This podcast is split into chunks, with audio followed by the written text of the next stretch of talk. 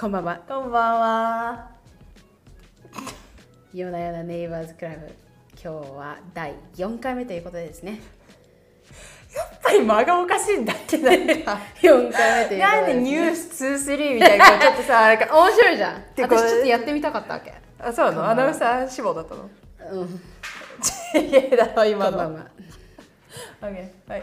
最近のニュースをお届けします。すみません、猫がね。後ですいませんね。この前ハロウィンでしたね。ハロウィンでしたよね。うん、どうでした？まあ来てくれてありがとうね。てかさ、ちょっと待って。これちょっと一つ言いたいことがあるね。何何ですか？写真撮ってくれたじゃん。私がこうお菓子あげてる子供たちに。うん。でさ、すっげえ可愛いよ。可愛いよね。でも何が起きてた？エリソンがさ、これちょっとマッパじゃったじゃん。写真のね、画角的にもこうなんかこう。エレンさんがこう手を伸ばして私にお菓子をこうね、はい、そう要するにお腹あたりで切ったんだけど、あいつ裸だったからなんかさもしかしたらユニセフで見えちゃった。違う、ウルルン滞在期でこう原住民の子供に日本のお菓子をお土産で渡してるレポーターの女の子みたいなまあちょっと言われたら、今言われたらそれで今想像が全部つながって、そういう風に見えてきた。完全にウルルン滞在期やけど私もまたね、このカジュアルなね T シャツとジーパンでもうね、砂だらけになっても大丈夫みたいな、もう地面でもどこでも座りますよみたいな。そして子供がこうやって手すっげえ伸ばしてる。早くいいから何でもいいから早く汚してちょうだいみたいなやつ。物珍しいからね、何でもちょうだいみたいな。すごい笑い止まらなくなっちゃって、そういう風に見えるわな。あれね、姉さんのインスタの方に上げてますね。そうですね。いや、かほちゃんがさ、うちの息子3人にこうちゃんと小分けにね、ジップロックに入れてさ、こう子供たちが好きそうなお菓子を持ってきてくれたのよ、ハロウィンの日にね。早かったね、フローリーが見つける速さ。ドア開けて「はい」って言った瞬間、私のバッグの中こうやってすごい何入ってんの何入ってんの、そりゃなんかあるわよね、今日ハロウィンだしないはずないよねあいつなあ、センサーついてるからね。結構K9ドッグみたいなさ香るわスメル甘い匂いがするっつって。早かった。うちの娘はもう砂糖大好きなんだよね。なんでそうなっちゃったのかさっぱりわかんないんですけどまあでも子供いるとああいうイベントごとって楽しいよね。そうそうそうそうそう。まあ結局あの後さ、かほちゃんがお菓子持ってきてくれて、で暗くなったら子供引いちゃいそうだから早く行くねって言ってすぐ家を出て、ここら辺をワイワイしてっからね。そう、まあ、6時ぐらいとかだったよね、だったじゃん。で、ね、7時ぐらいから結構わしゃわしゃわしゃ、いや違うな、6時半ぐらいから出たのかな、うん、出て、まああれよ、一個一個全部行ったさ。行ったけどやっぱりね、うちの近所さんはもう DJ がいたりとか、匂いもすごかったからねもうなんか1個の家にもう親戚みんな来ててさ、30人ぐらいいるわけ。すごいね。でみんな仮装してさ、お菓子くれてさ。そのお菓子どうしたの？回収した？そう、お菓子はまあ結局子供のさ、このバッグがあるじゃない、うん、あれがパンパンになった時に、あ、じゃあもうタイムだから行こうと、うん、もうこれ以上いらないよねって言って、だからそんなにさ、私たちがさこう入れ替えてあげれるようなバッグとか持ってかなかった、これがいっぱいになって帰るからねって言ってて、うん、で持って帰ってきて、でね、それでまだね7時とか7時15分とかそんぐらいだったわけよ、うん、うん、だからさ、夜はまだ長いじゃない。長いですよ、長いです長い今からだって感じだよね。そうそうそう。だからさ、うちにはさ、家族みんなでそのトリックアトリートには出たんだけども、うちの目の前にさキャンディーはこう置いててたの、うん、で自分でトリックアトリートしてねっていう風に置いててさ、うん、であんまりねほら体に悪いやつあんま買いたくないから、うん、って言っても一応買ったけどね、うん、だけどなんだっけ、まあ2個1人2個分取ってねみたいな感じでメモだけ置いといて、うん、でそれで私たちは自分たちのトリックアトリート行ったわけ、うん、で帰ってきて、まあ、そこそこなくなってたんだけど、うん、娘たちがさ、まあ、もちろんバーッとさひっくり返して開け始めるじゃん、うん、帰ってきた瞬間に、うんね、で「あこんなんが入ってる入ってる」って言ってる時にうちと旦那横でさ少しずつね「ノーです」みたいな「ノーこれはダメこれはダメ」とか言って、そこでこう気づかれないように「取ってはすいませんですけどそのうちのまたね、うちのチョリコチョリートのリサイクル、そう、外のさボールのところに入れ直してってしたら、そのさ高校生とかさ中学生も高校生ぐらいの子たちだね、うん、がさ結構夜遅くにまで来るのよ。で、ね、バックパック持ってさ来るの、うん、で私ねそのぐらいもう8時半とかもう9時ぐらいに近くなってたんだけどね、うん、そのぐらいだったら外で BTS 聴いてね酔っ払ってたんですわ。怖すぎる。酔っ払ってたのね。それこそホラーや。酔っ払ってたから来た高校生みんなさ「持ってけ持ってけ」とか言ってバックパックにバサバサバサ噂になってる、多分そこら辺の高校でやべえやつおったよなーってBTS なあそこな爆音で流してなとか言って金髪のジャパニーズレイディすげえのいたよなってそうもうフローレンスはさシュガーハイでさ、うん、なんだっけ回転しまくってるしさ庭でずっと回転してんの「マミ見てパッマミ見てパッ」もうずっと回転で知らん子がうちのトランポリン飛んでたりとかさもうすごいサーカス団じゃん。そうちょうどシュガーハイの夜でございました。まあ、楽しかったよ。うん、よかったね。うん、すっげえ酔っ払ったけどね。飲んでたんだ。しっかり入ってね。いや、私来た時ももう酔ってたもんね。多分ね、あ、本当、あの時飲んでたか。ちょびっとなんかワイン開けたんだわね、その時ね。ちょびっとかどうかわかんないけど。そう、あの日はちょっと酔っ払ったね。調子に乗ってね。でも別に人とパーティーしたっていうか、うん。夜風をね、楽しんでた。そうそう、それ本当それなわけ。そうなんです。人が外にいると面白いね、なかなかね。そうそうあんまり見ないし、こっちの方だと。そう、そんな感じだったんだよね。今日4回目ですよ。うん。そろそろ慣れてきたんじゃん。待ってこれ話す？話しちゃう。今週話すの、うん、2回目だね。今週話すの2回目。そう、今日は本当は4回目じゃなくて5回目なんだよね。何かあったか言ってやんなしゃい。かほちゃん。新しい機材で撮ろうとしたらデータがレコードされてなかったね。それやな。だからあの夜はもう私と姉さんでこの角家のこの小さい島の角家の角っこで楽しい話をした夜ってだけだよね。どこにも行かないあの話は。約1時間半ニコニコカメラ気にしながら喋って。はい、終わったねーっつってチェックしたらちょっと今回うまくいったんじゃない？そうチェックしたあれ静寂が流れてるやつこれあれシーってさあれ撮ってなくないみたいな感じだったね。うん、一瞬何が起きてるか全然理解できなくてね。うちらさ音源とさカメラ撮ってるからさ、まあ、どっちか生きててくれればと思ったんだけども両方と死んでたよな。じゃあの日は私の携帯で音声と動画を一緒に撮ろうとしてて、それがどっちもパーしちゃったんだよ。これでね、私たち痛感したわけですよ。怖かった。この機械を使うっていうことはね、すごく怖いことだっていうのをね、本当だよ。今更学んだけど、まあいつか来たよな。まあいつかはやることでね。4回目で来たからよかったけどな。そうでも結構いい回だったよあれ。あれすごい良かった。すごい楽しい話だったよあの時。だからさうちらさあれはさまあさ忘れた頃ぐらいにまた持ってきたらいいんじゃないの、ね、っていう話で。今回はもうね同じ話はできん。もちろんできない。なんかさでもさ終わった時にさまた初めから行くみたいな。いや私もうね出し切ったから今日は無理。今日はもう帰ろう。今日はもう終わりだ私たちはつってね。そうそんな回だったんだよね。まあだから今日4回目って言ってるけど、まあ本当は5回目なんだけど、私たちにとってはね、ただただ楽しい話をここのね端っこでしたっていうだけ、どこにも行かないその話の内容は。そう、もうすごいいい経験だったよねあれでもね。そうやってポジティブに丸めようとするんで全然いい経験じゃねえよ。伸びるしかねえじゃんこの先。やっぱ伸びていくためには。そうだね。失敗はありきだね。それよマジで。特にポッドキャストってまたねちょっとね。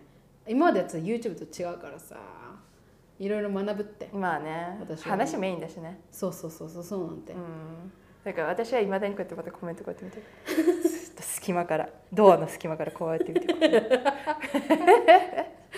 あちなみに質問で私何県出身ですかって私あったね私多分さあれじゃない何の流れで聞いたんだかな。どこだった？多分私がスキーの話してたから。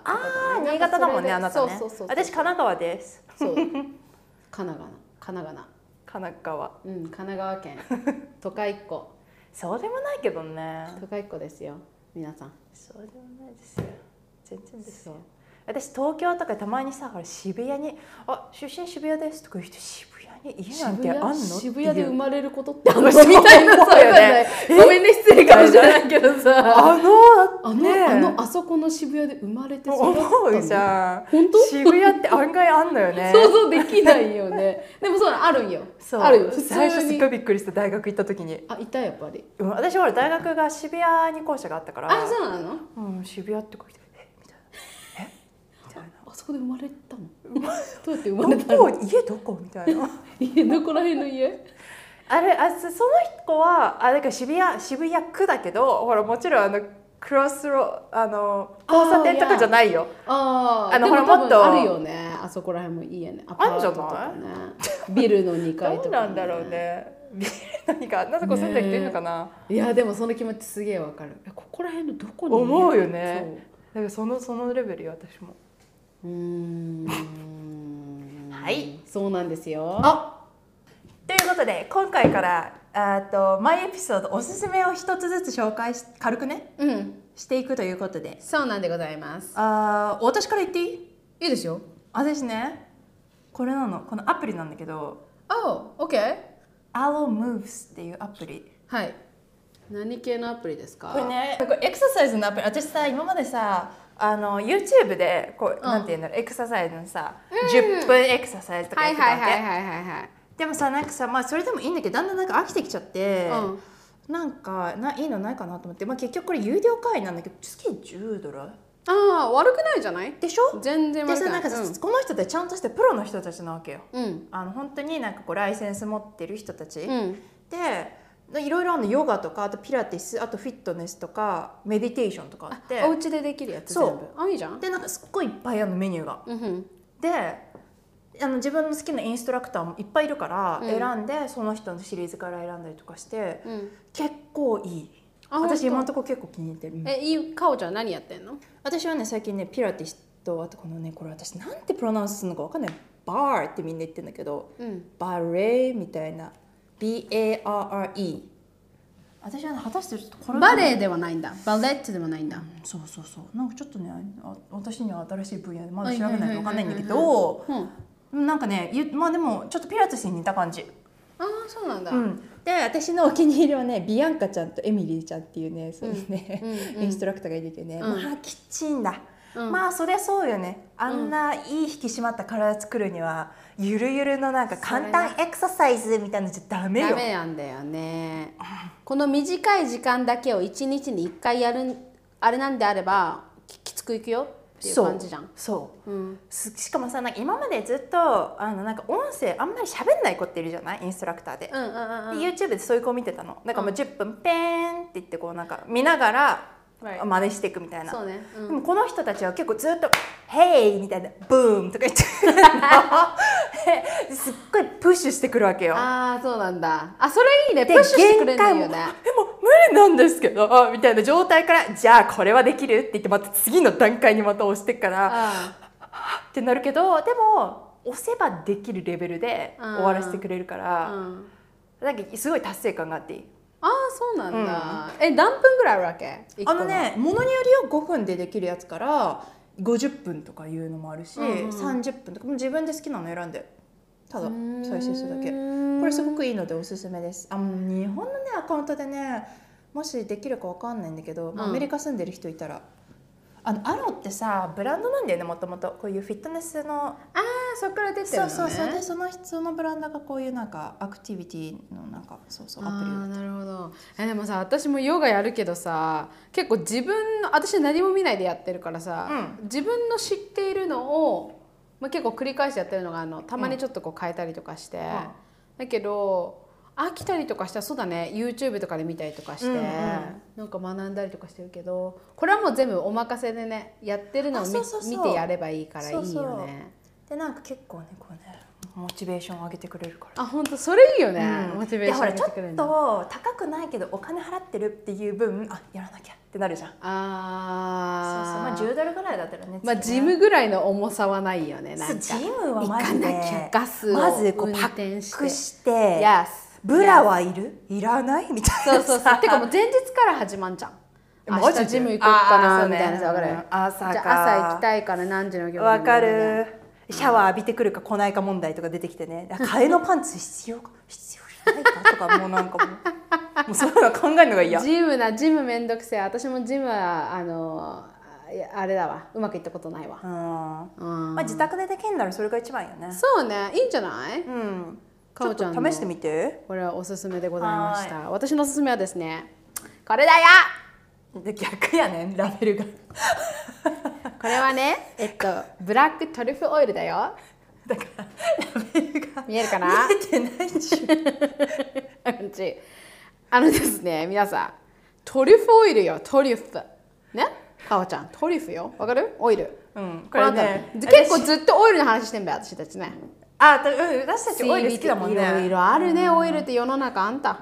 これはブラックトリュフ、もうもちろん食べ物に使うんだけどさ、やっぱいつ嗅いでもいい匂いだわ。そう、私がね、使ってんのはね、ポテト、フライドポテト、あ、違う、ベイクトだね。ベイクトポテト作った時にオリーブオイルの代わりにさ、これを使って。はい、すみません、皆さんお邪魔が入ったんだけどね、そう、ブラックトリュフオイルが私のおすすめね。どういうふうに使うの？私はね、ベイクドポテトを作りました。さ、包丁のがさ、なんかさ、英語の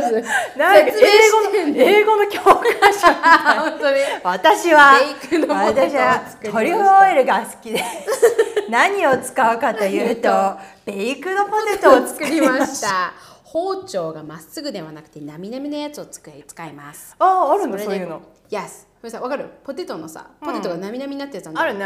ベイクドポテトみたいな。それみたいな感じでこう切るね。そのなみなみの包丁で。ね。で、それ。包丁ってすごい新潟だよね。あ、そうなの？包丁、私包丁だよ。あ、包丁、あ、本当？そうなの。で、なみなみで切って絡みやすいね、なみなみで切ると。あ、味がね。オイルがね。そう。で、普通のオリーブオイルよりちょっと多めで入れると風味が結構ついてですね、これでフェタチーズをのせて塩コショウとガーリックで、食べた、っていう感じで、いいね、すごい美味しいよ。だからおすすめですから、私のね、本日のおすすめでした。それではということで、今日のお題に行くんですけれども、今日のお題はデデンデデンデン、アメリカの運転についてお話ししようかなと思いますよ、皆さん。それな。私最近免許取ったの。それなんですよ、皆さん。かほちゃんは初めて日本で免許を持ってたわけじゃないよ。持ってなかった。だって別に神奈川必要じゃないもん、車。私いつもママとパパの車乗ってただけだもん。それな、だから今まで運転には別に苦労していませんでしたが、ハワイに来てこれは大変だ。そうよ、だってあんな汚いバスに乗らなきゃいけないからね、免許持ってなかったらどうする？気分で来るやつな。あ、だからそれよ、私だから潔癖だからバスめちゃくちゃきつかったもん。もうどこも触らないみたいな。もうそうだよな、私時間の方がなんかストレスになって嫌だわ。それもそうね、組んだか組んないんだかね。そうだから免許取って結構あれじゃない、時間があんま経ってないじゃん。だから新米なの、私。そう、多分話したいことがいっぱいあるはず、ね、ここにね、すっごいメモがあるの、私の運転しててすごいこうアンカンフォータブルなことを全部ここにリストにしてるから。オッケーオッケーオッケー、いろいろあるよ。いいじゃん。私は免許を自分が高校生の時に取って、みんなそうよね、基本日本の子ってね。なんかさ、私地元がさ、ほら田舎だからさ、みんな取るんよ、高校生の時に。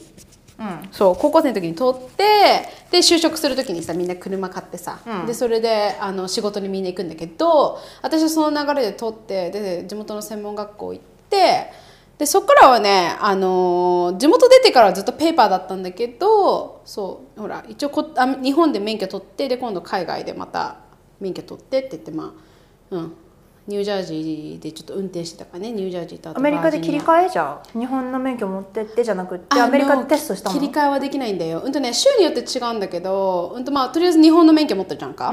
で、ニュージャージーに引っ越したのね、2012年の時に。でその時に結局筆記テストだけ必要だったの。実技はしなくてよかったのね。そう。だから筆記的テストだけやって、で受かって、で免許もらえた感じ。いいじゃん。でそこからずっとキャリーしてる。へえ。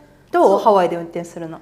いや、あのね、いや、いろいろ言いたいこといっぱいあるよ。なんかやっぱりさ、ニュージャージーっていうのはさ、ニューヨークとほらくっついてるからさ、うん、まああっちは運転が早いのよね、みんな。メインランドは早いって言うよね。あ、本当？そうなの？私カリフォルニア行った時も、うん、すっごい早いから。あ、本当。なんかさ、特にさ、そのイーストサイドの方とかだとさ、うん、うちらそれこそ本当に何、そのカナダのナイアガラのあたりからさ、一番下のね、フロリダのさキーウエストまで運転してたことあるけど、うん、やっぱり一番こう荒くて早いなっていうのは。でも全部ハイウェイでしょ？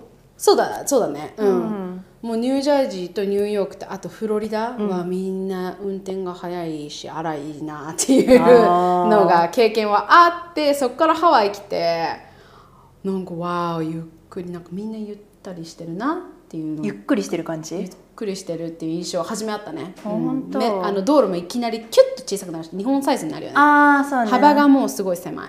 あ、なんか隣の車触れちゃうんじゃないかっていう距離じゃん、うんうんうん、だからちょっとそれを慣れるの大変だったけどね、うん、やっぱ初めの時は駐車で、はい、削ったりしましたけど本当に、はい、そうね、やっぱり狭いんだ、比べるとね。特に駐車場はすごい狭くない？あ、いや、私、うん、ほらやったことないからさ、うん、私だってここで運転する前、運転したのって言っても本当にディズニーランドのゴーカートよそれでも私もう運転が下手って悪名高いやつだったからねゴーカートでさ、こいつに運転させたらすぐにこの周りのさ、このゴムのね保護がついてるじゃん、あの道路にバッコーンって全然もう進まばコーンあれ、それあれだわ、あのゲームでやるときにずっとズンズンズンズンマリカじゃんそれ。そうそう、まっすぐ行けないやつ。そうそうそう、なんかね、多分ハンドルをこう切りすぎちゃったりとか感覚が全然分かんなくて。あ、でもさ、こっちで車運転慣れてきたでしょ、駐車も慣れてきたでしょ、最近やっとよ、うん、もう最初私だってその仮免、うん、ハワイはさ、何も持ってない人は最初にその筆記試験を受けるじゃない、うん、まあ筆記試験って言っても結構ベーシックなね、まあ、ちょっと勉強しておけば大体パスできる感じなんだけど、うん、それやった後にロードテストじゃん、うんうんうん、でロードテスト、まあでも全部ですっごい安いのよ。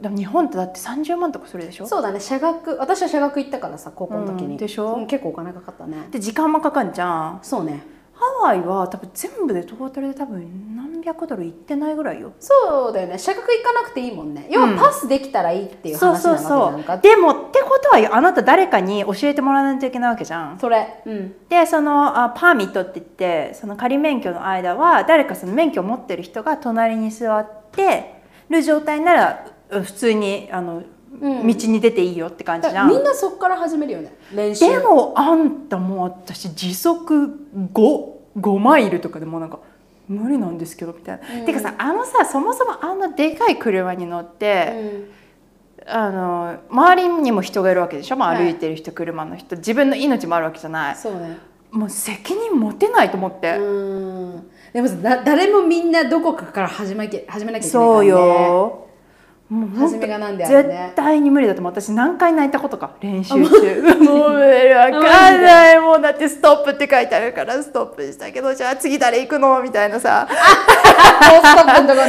ね。そう、あれな、で行こうとしてる、なんか向こうもちょっと行こうとしてきて、なんかプーされちゃった、どうするみたいな。もうやだや、フォーストップでやよ、本当。もうやってけど、もうね、そもそも論、うん、車の運転システムが私は納得いってない。なんでここでこうして、で足でガスを踏んで、ここでこう水なりウインカーなりをこうやる、もう全然もうなんかリモコンってこういうさ、何コントローラーみたいでやったらいいのにねL で押したら発進とかさ、ここでいいじゃんねなんでこの全身を使ってやろうとするんだろう。私これなら事故るって本当、うん、もう本当体感で運転してるってとこはある、私も。ああ、まあそれがあんのか。うん、全然わかんない。いまだになんだけど、私赤信号で止まってるじゃない、はい、止まってる間ブレーキを踏んで、よくみんなブレーキ踏めてるなって思わない？なにどういうこと？痛いの？くるぶしが痛いっていうか、だけどだんだん、ね、気になってくるの、その踏んでる足が、あれ私の足の角度はこれで合ってるかなとかなんかさ、たまに夜寝る前に考えすぎて呼吸の仕方わからなくなるみたいな感じよ。私はさ私が思うに、多分例えばさ、そのなんだっけ、足とかいう言葉があったとしたら、足なんか変じゃね？あ、そうゲシュタルト崩壊みたいなね。足っていう漢字見始めたらなんか足。こんな感じだったっけっていうそれの延長線、もうそれのもう本当お友達みたいな。ずっと足を押してるもんだから、なんか私今押してる？押してるか。いやでもこの角度でよかちょっと足ずらしてみるかなとかさ、なんか考えすぎてもうなんかわけわかんなくなっちゃってテンパるみたいな、勝手に。赤信号だから休めっていう時なのにね。なんかで細かいことはだんだん気にし始めちゃうんだよね。あれ私は今ブレーキを踏んでどこにアクセルあるんだみたいな、なんかアクセル左にあるけど、なんかちょっと足こうやってだんだん探し始め、あここかみたいな。動いちゃう、車動いちゃう。そしたら全然わかんない。やばい、よく生きてるよ本当に。右足で押してるでしょ全部。あ、そうよ。私さ、昔旦那の知り合いにさ、両足使って人がいた。面白くない？ブレーキは右、アクセルが右でブレーキが左っていう。それの方がメイクセンスじゃない？だって自分でだってやり分けができるんだよ。慣れちゃえばね。あ、まあでもちょっと分かんなくなっちゃうのか。なんかこういう旗揚げゲームみたいになっちゃうから。だからさ、右上げてこっちじゃなかったって言ってバコン入るわけでしょ。入っちゃうじゃん。でもさ、足だけでさ、このブレーキとアクセルの位置を把握してるわけじゃない。そうね。たまにだって足をじゃあ乗った時に「はい乗りました」って言って足を伸ばした場所がたまたまアクセルだったらさ、そんなことはないのよ。なんでないの？そんなことはないわけ。どうやってそれフィギュアアウトするわけよ。あ、もうね、体感なんですよ。だったらそこ近くに置くなって話やん。まあ近いよなあれな。うん、だって私取り立て、まあ、の時にいま、だに若干不安だけど、エンジン切るの忘れて外出てったりしたからね。カホみたいな、エンジンって言われて、あそんなやつおるかって言われたよね。怖いな。そういっぱいやるよ、ね、そんなこと。あとね、アメリカの道で言うとベーシックのノーリッジとして、はい、基本的に赤信号で何にも書いてない限り、赤信号でも1回止まったら右折していいよっていう基本の情報がありますね。でそこの道にね、赤信号で右に行くときに信号があって、サインに「No right turn」、右折すんなと、そうでっかく「No right turn」って書いてあるの。右折するな。except 出た。except なんだっけ？右折禁止。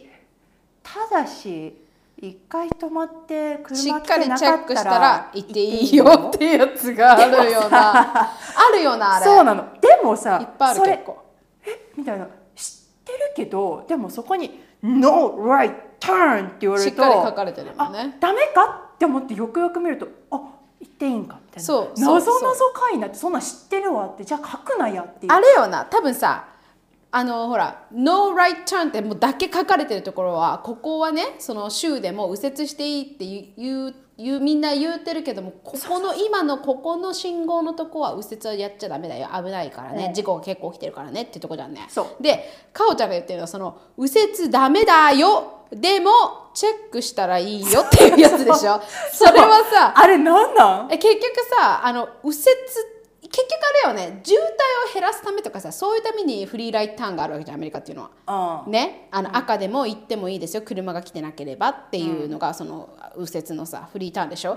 でそのかほちゃんが言ってんのはさ、ちゃんとお前チェックしろよ、でダブルチェックしろよ、あ来てないんだな、ゆっくり行けよっていうやつだね。何なんだそれ。分かってる。だってみんなどこのレッドターンだってそうじゃん。そうなんだよね。そうなんだけど、そこはもうなおさら一回止まって俺のサイン見ろよ、嫁よ最後までいけるなみたいなことでしょ。そうそう、だから何回もお前チェックしろゆっくり行けよっていう感じよ。それをやっと理解するたまでに5回ぐらい、何回も通ってこうやって。あ結構私も読む。何あれって思って、引っ掛けじゃんっていう感じでね。謎やんな。ホノルルの方も結構あるじゃない。海沿いの方とかさ。本当にあれ。No right turn って書かれてるんだけど、except って書かれて下の方にね。書くなよ。あれはさ、旅行してる人はちょっとわかんないと思うよ。絶手難しいと思う。複雑だよね。わかるわかる。あとね、車線変更。車線変更はまず一番最初の基本じゃないですか。難関や。あのね、私いまだにもうここのミラーが信じられん。車のさ、あらちょっと待って、自分がさ車に乗った時に、こう見るサイドミラーがあるじゃん、右と左、これをさ自分の高さに合わせてまずアジェストしないといけないからね。したよ。しても信じられんの？結構当てになるぜあれ。なんかさ、多分ね、私今この空間じゃ空間把握のスキルがすっごい低いっていうか、もうなんかちょっとここ前言ってたよな、ちょっとここブロークンなんじゃないかってたまに思う時があるの。一番私の中で難しいのは、自分が運転してますこのスピードで、はい、前の車がもう違うスピードで運転してますね。はい、はいで、ここに車間距離がありますね、前の車と自分の車の間に、この距離を私がどんだけのスピードで走っていったら前の車に追いつくかっていうところの感覚がつかめなくって、でいや止まる、このくらいだけブレーキかけてたらあそこにたどり着くまでにスローダウンして止まるだろうっていう思うんだけど、その見積もりが大体間違ってんの。結構割と近いんだ。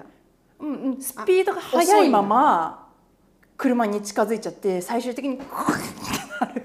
お、それ目のあれじゃなくて眼鏡かけてんの。あ、じゃあ感覚のあれだね。感覚なのよ。だからそれと同じで、そのサイドミラーに映ってる車もどんだけの距離があって離れてんのかがちょっといまいちだ。もうこうやって見るよ、目視もするけど、なんか大丈夫かっていうのを何回か繰り返して、もう多分その後ろの車めちゃくちゃイリテートだよね。ああ、そうか。早く行けよみたいになってるけど、すいませんって言いながら。もうあれだよ、経験じゃない、多分経験でなんとかなると思う。でもさ、それよ、そうです、経験でどうにかなるっていうのと、あともう一つよく聞いてたのが、その戸惑い、躊躇が事故を引き起こすみたいな。行くか行かないか、行くか行かないかっていうのが一番危ないよって聞いてたんだけど、あなたも経験とその躊躇なしって言って、あと大縄跳びにジャンプしに行くのと同じやんけって思ったの。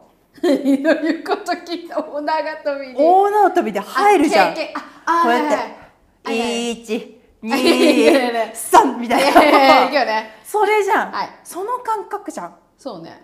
でもそれってもうめちゃくちゃなんか誰かを当てにしてない？なんか責任取れませんって思っちゃう。ああ、なるほど、ね。なんか確実じゃないじゃん。わかんないもんだって、もしかしたら縄がピュンってくるかもしれないよ。つって。それが縄ならいいけどさ。はいはいはい。運かよみたいな。結局運転じゃねえんだけどね。運かよって思う。運じゃねえんだけどね。ああ、怖い。なんかでもあれと思うわ。経験と思うわ、私は。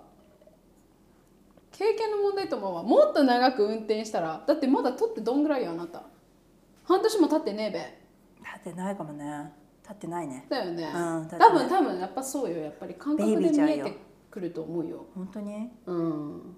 あとさ、ごめん、すっげえいっぱいんだけど。うん、私すごいもともと大雑把なわけ、いろいろ、まあ、見ててご存知の通り、水とかめちゃくちゃこぼすし、でさ、その水とかめちゃくちゃこぼしてるのって別に拭けばええやんって思ってるわけ、私の中で。だからこう水とかをこう持ってく時にも、まあ、ちょっとベーンってなっちゃった私も、まあ水やし拭けばええやんみたいな、その感覚でこう全てに対して生きてるから、車もなんか最初の方、あ、ぶつけちゃったらまあ仕方ないかみたいなそういう感覚がどっかに頭の中にあって、なんかこうなんか神経質なんだけど気楽の部分もあるみたいな、なんかまあなんかだからよくみんなはぶつけないなって思って、よくその水キャリーできるね、こぼさないでみたいな。ハワイである車みんなボロじゃん。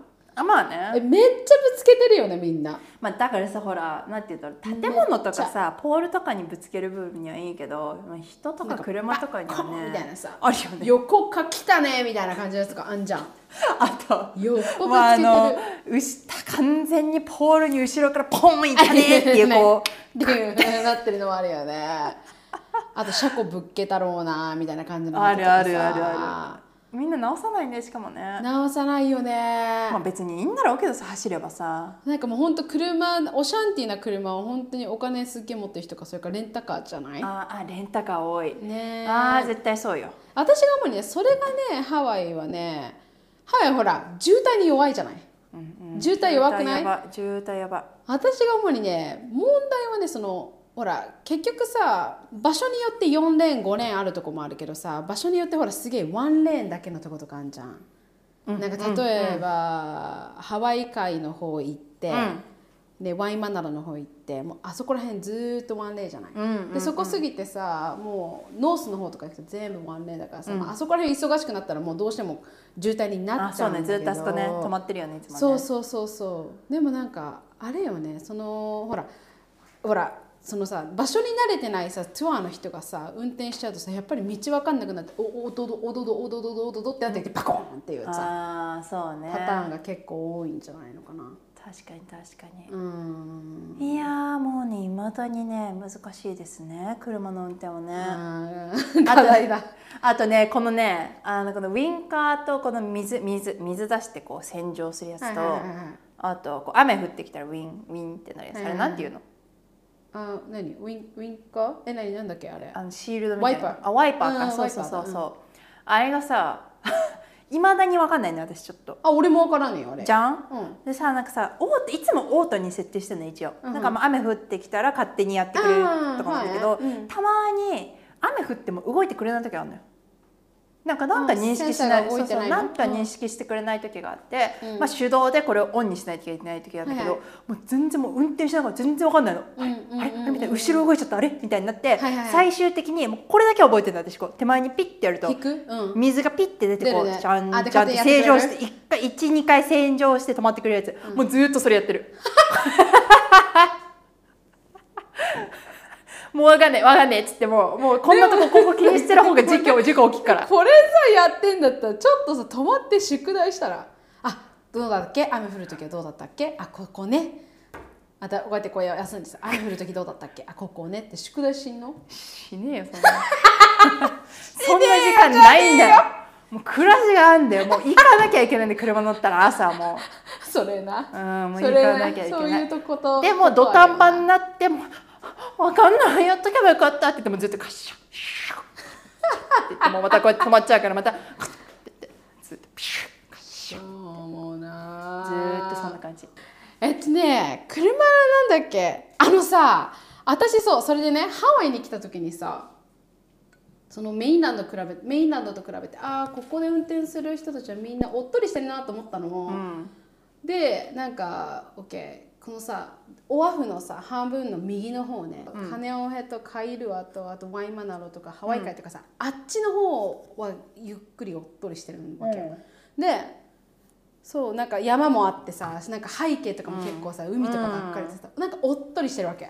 旅行者とかに言うやん、あそこら辺のドライブ。まあね。そうでさ、だんだんこのさタウンに近づくにつれてさ、あれハワイはみんなね運転がゆっとりでおっとりって聞いてたけど、あれなんかみんな早くねみたいな、まあ、ハイウェイにだんだん入るからさ、なんかそのホノルルの方とかカリヒの方とか、そのなんだっけエアポートの方近づいてくるとみんなだんだん早くなってて、はいウエストサイド入ります、あれこれハワイっすかみたいな、なんか一気にちょっとねニュージャージーを思い出すかのような運転の仕方みたいな、煽ってくる。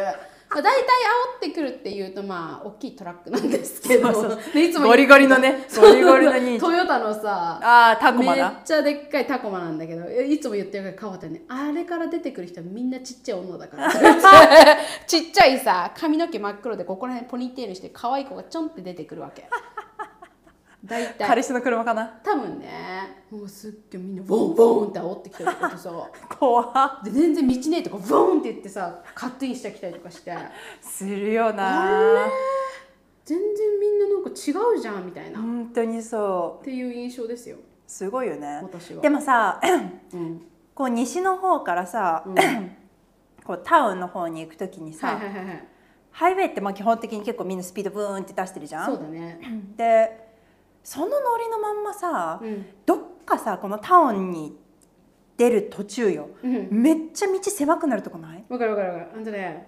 あれはもうどこら辺って言ったらいいんだろう。あれどこ？カリヒじゃない？カリヒの、あ、カリヒも超えてっか。カリヒも超えてて、多分さ、遊園地あたりじゃないの？あ、そうかな。曲がってく道で、そう。Yes, yes. めっちゃ、もう多分もともとワン車線少なかったところに1000消してもう一つ増やしたべっていうぐらいの狭さじゃない？うん、結構狭い。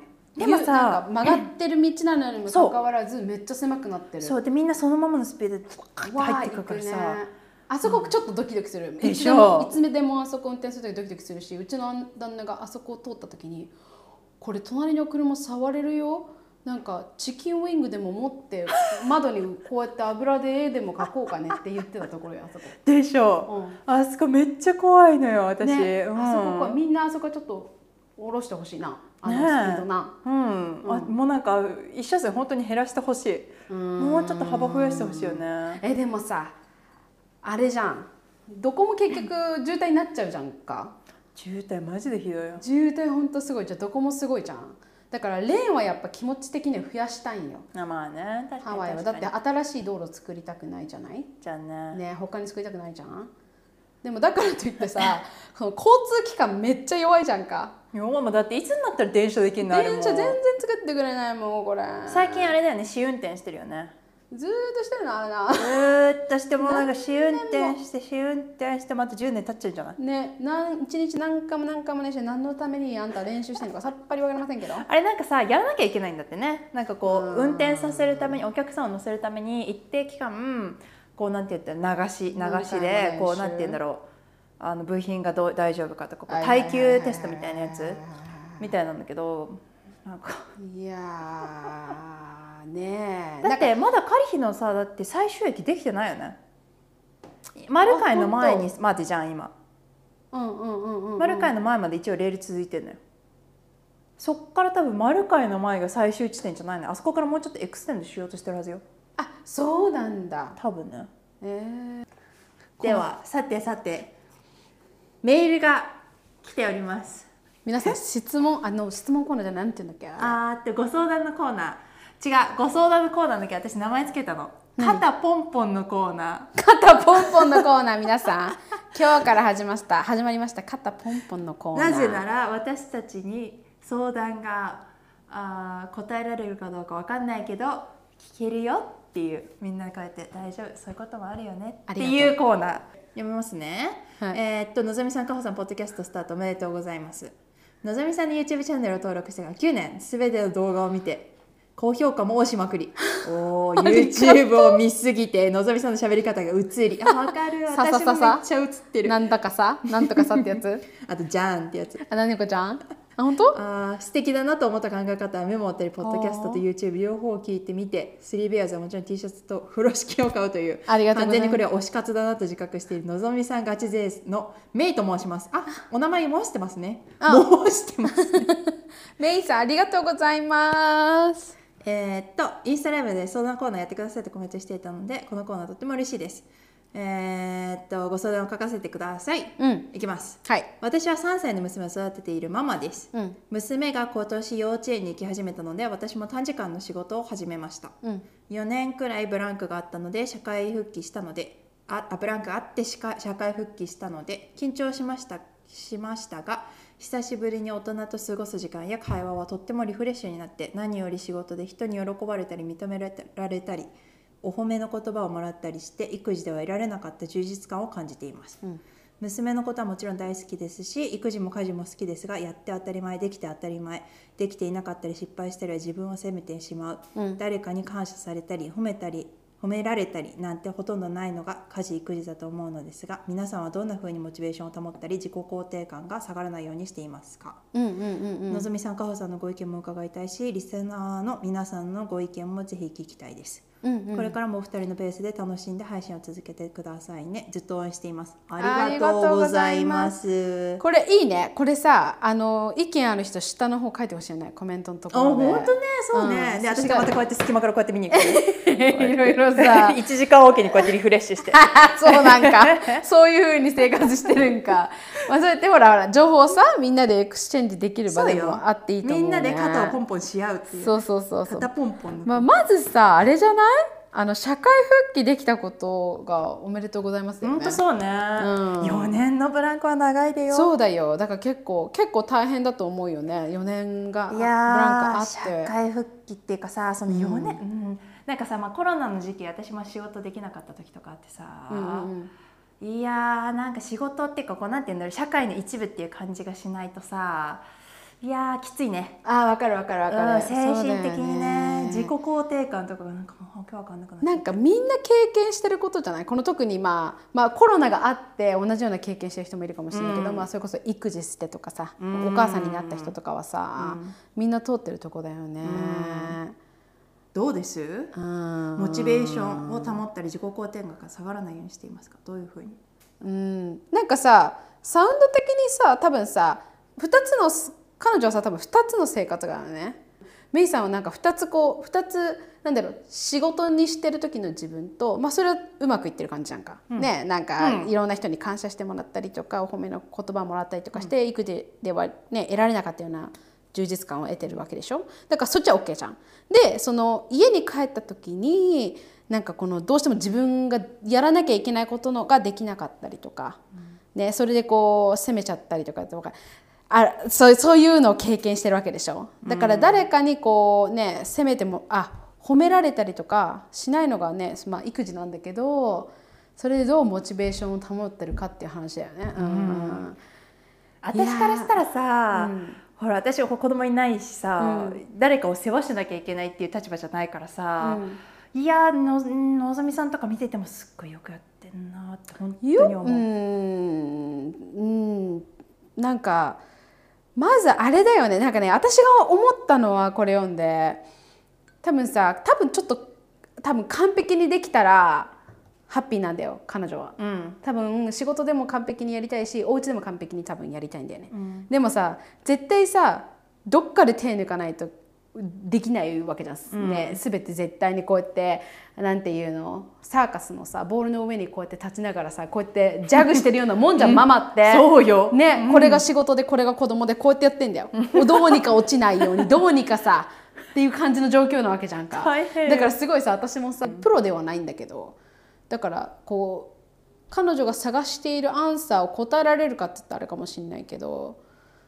なんかそんな感じしない、なんか全部完璧にやろうとしないで、どっかで手抜かないと絶対にうまくいかないから、多分育児で悩んでるんであれば、ね、育児とか家事とか自分が得意なパートっていうのが絶対出てくるわけよ、家事とかだと特にそこをめっちゃ頑張れば自分褒めてあげられるんじゃないかなって思うけどね。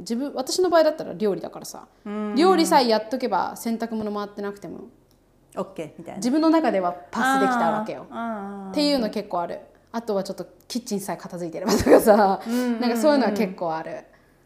そういうね、こだわりポイントを自分の中で何個かあって、それさえ達成しておけば大丈夫みたいな、ね、自分の中では結構ラインがこうやって満足するんだよ。でも結局自分の満足のラインってさ人によって違うじゃん。そうね。だからメイさんがその例えばさ、じゃあ今日子供を迎えに学校の時間に間に合って子供を迎えに行けたって OK なんであれば、あとはもう他何食べさせてもいいし何時にでも寝てくれればいいやみたいな感じなんであれば生きてて大丈夫みたいなね。そうそうそれだとそれこそね。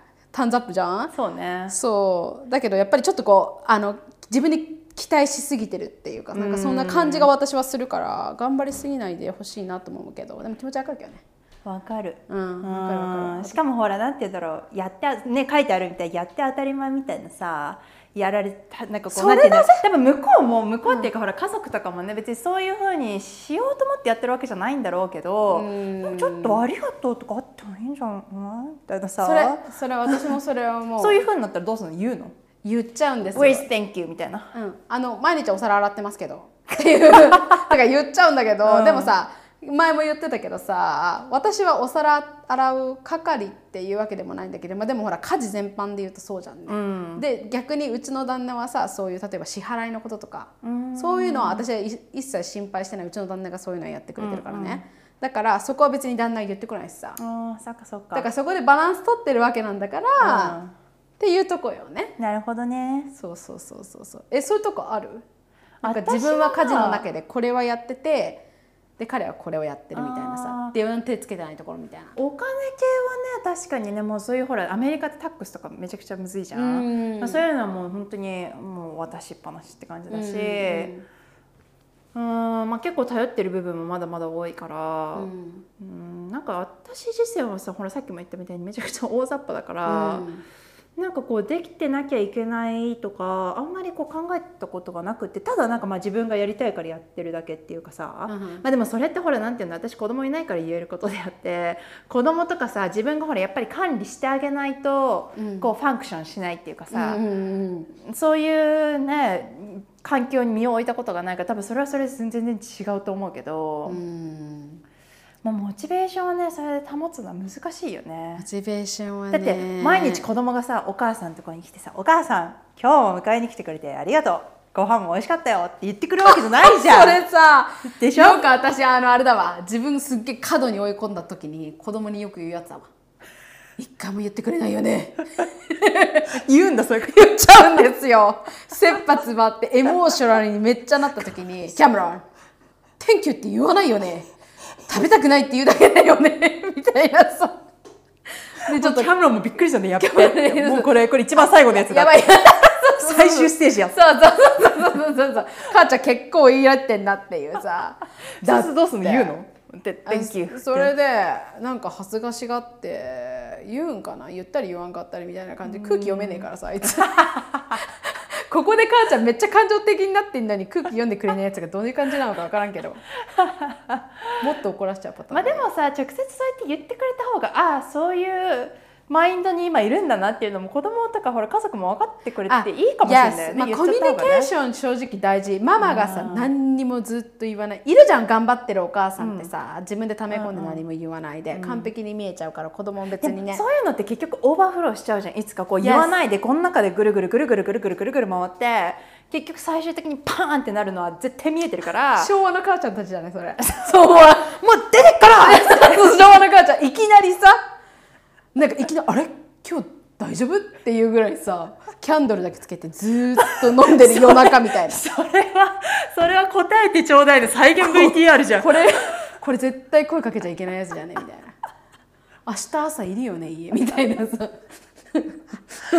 あるある、そういうのね、昭和の母ちゃんたちそういうの追い込んじゃってさ、頑張りすぎちゃってくるくるこの中で回っちゃうとねこの中で完結しようだなんて頭の中で完結しようだなんて思わない方がいいよね。そうそう、コミュニケーションでも大事、小さくても子供分かるからね、それ大事。なんか一緒に育児してるんですよっていう風にさ、もう子供にも一方的じゃなくってね、っていうのは私も言うようにはしてるけどお母さんがエモーショナルだ面白いでもね、かほちゃんもかほちゃんに大変なはずやんよ、まあね、お子さんがいない人でもお子さんいない人はそれなりに大変だから、私はママがかわいそうって言うわけでもないの。そうね、まあ、みんなさほらいろいろね、いろいろその自分の中の世界でいろいろこう辛いことってあるじゃない、全然こうコンペアできないじゃん。それ私の苦痛とあなたの苦痛また違う種類だしみたいなさ、あなたはよくても私はダメみたいな、そういうのいっぱいあるし、そうみんな満足度も違うしね、でもほらあれね、家の外でお仕事始めたって言ってそれはすごいいいと思う。バランスがねそこでもだんだん取れてこれていいんじゃないの。だからさ、育児はそんな頑張りすぎないでさ、まあ一人の人間ですからね。そうでももっと本当コミュニケーション取っていいと思う。特にお子さん3歳だけどさ、まあうちも3歳いるから「って言ってて毎日の3歳ですけどもまあね、こいつも一人の人間だと思って喋ってみて割と結構「あれ?」っていう、分かってんじゃんみたいな、そう割と分かってるよなっていう感じだから、まあね、私は最後にみんなに言いたい、一緒に頑張ろうよってはい、肩ポンポンのコーナーでした。ありがとうっていうねありがとうでは皆さん本日も聞いていただいてありがとうございました。ありがとうございました。ポッドキャストがApple Podcast、アンカー、あと Spotify ですね。今ちょっとね、Amazon Podcast もちょっと考えてる。またもうちょっとね枠広げられたらいいね。あとね、ボイシーはできないんですかっていう人がコメントがあったんだけどね。ボイシーね、私調べたんだけどね、データをアップできないんだって。ボイシーのアプリ内で録音したものをボイシーにはあげられるけど、こうやって私たちみたいにデータでできたものをボイシーにアップデートするのができないんだって。そうです、この3つで今のところ配信していますので、ビデオはね、なんかいろいろ顔とかさ、なんかさ、皆さんが知らないようなことだったら私がここにね、なんかいろいろイメージをつけたりとかして、こうやって入れたりする。そう、ビデオとかこうやって入れたり、こうやって入れたり見えやすいと思うんだけどさ、この3つのアプリはさ、運転してる時とかさ、移動中とかに聞けるからおすすめだよ。私いつも運転して聞いてる。なんか音楽とかさ、最近聞かないんだよね、なんか。こうなんて誰かが喋ってるのを聞いてると安心するっていうかさ。はいはいはいはいはい。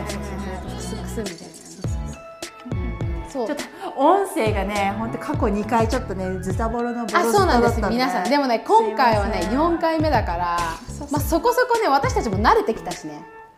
フィギュアアウトしたんですよ、このマイクのね、設定をね。あと、そう、この機械たちもだんだん慣れてきたから、はい、これからはもっとこうね、お願いします。安定的な感じで発信できていけるんではないでしょうか。頑張ります。精進いたします。はい、週1でこれからも頑張っていきますので。はい、ということで、また質問コーナーというか、ご相談コーナー、肩ポンポンのコーナーを、はい、継続していくために、皆さんからの E メール、DM お待ちしております。ありますので、はい、ぜひ皆さん、そちらの方も。何でもいいよ。肩ポンポンしてもらっていいかな。はい。何でもいいですね。何でもいいです。よかったらご参加ください。はい、お待ちしております。はい。ということで、本日もお聞きいただきありがとうございました。では皆さん、おやすみなさい。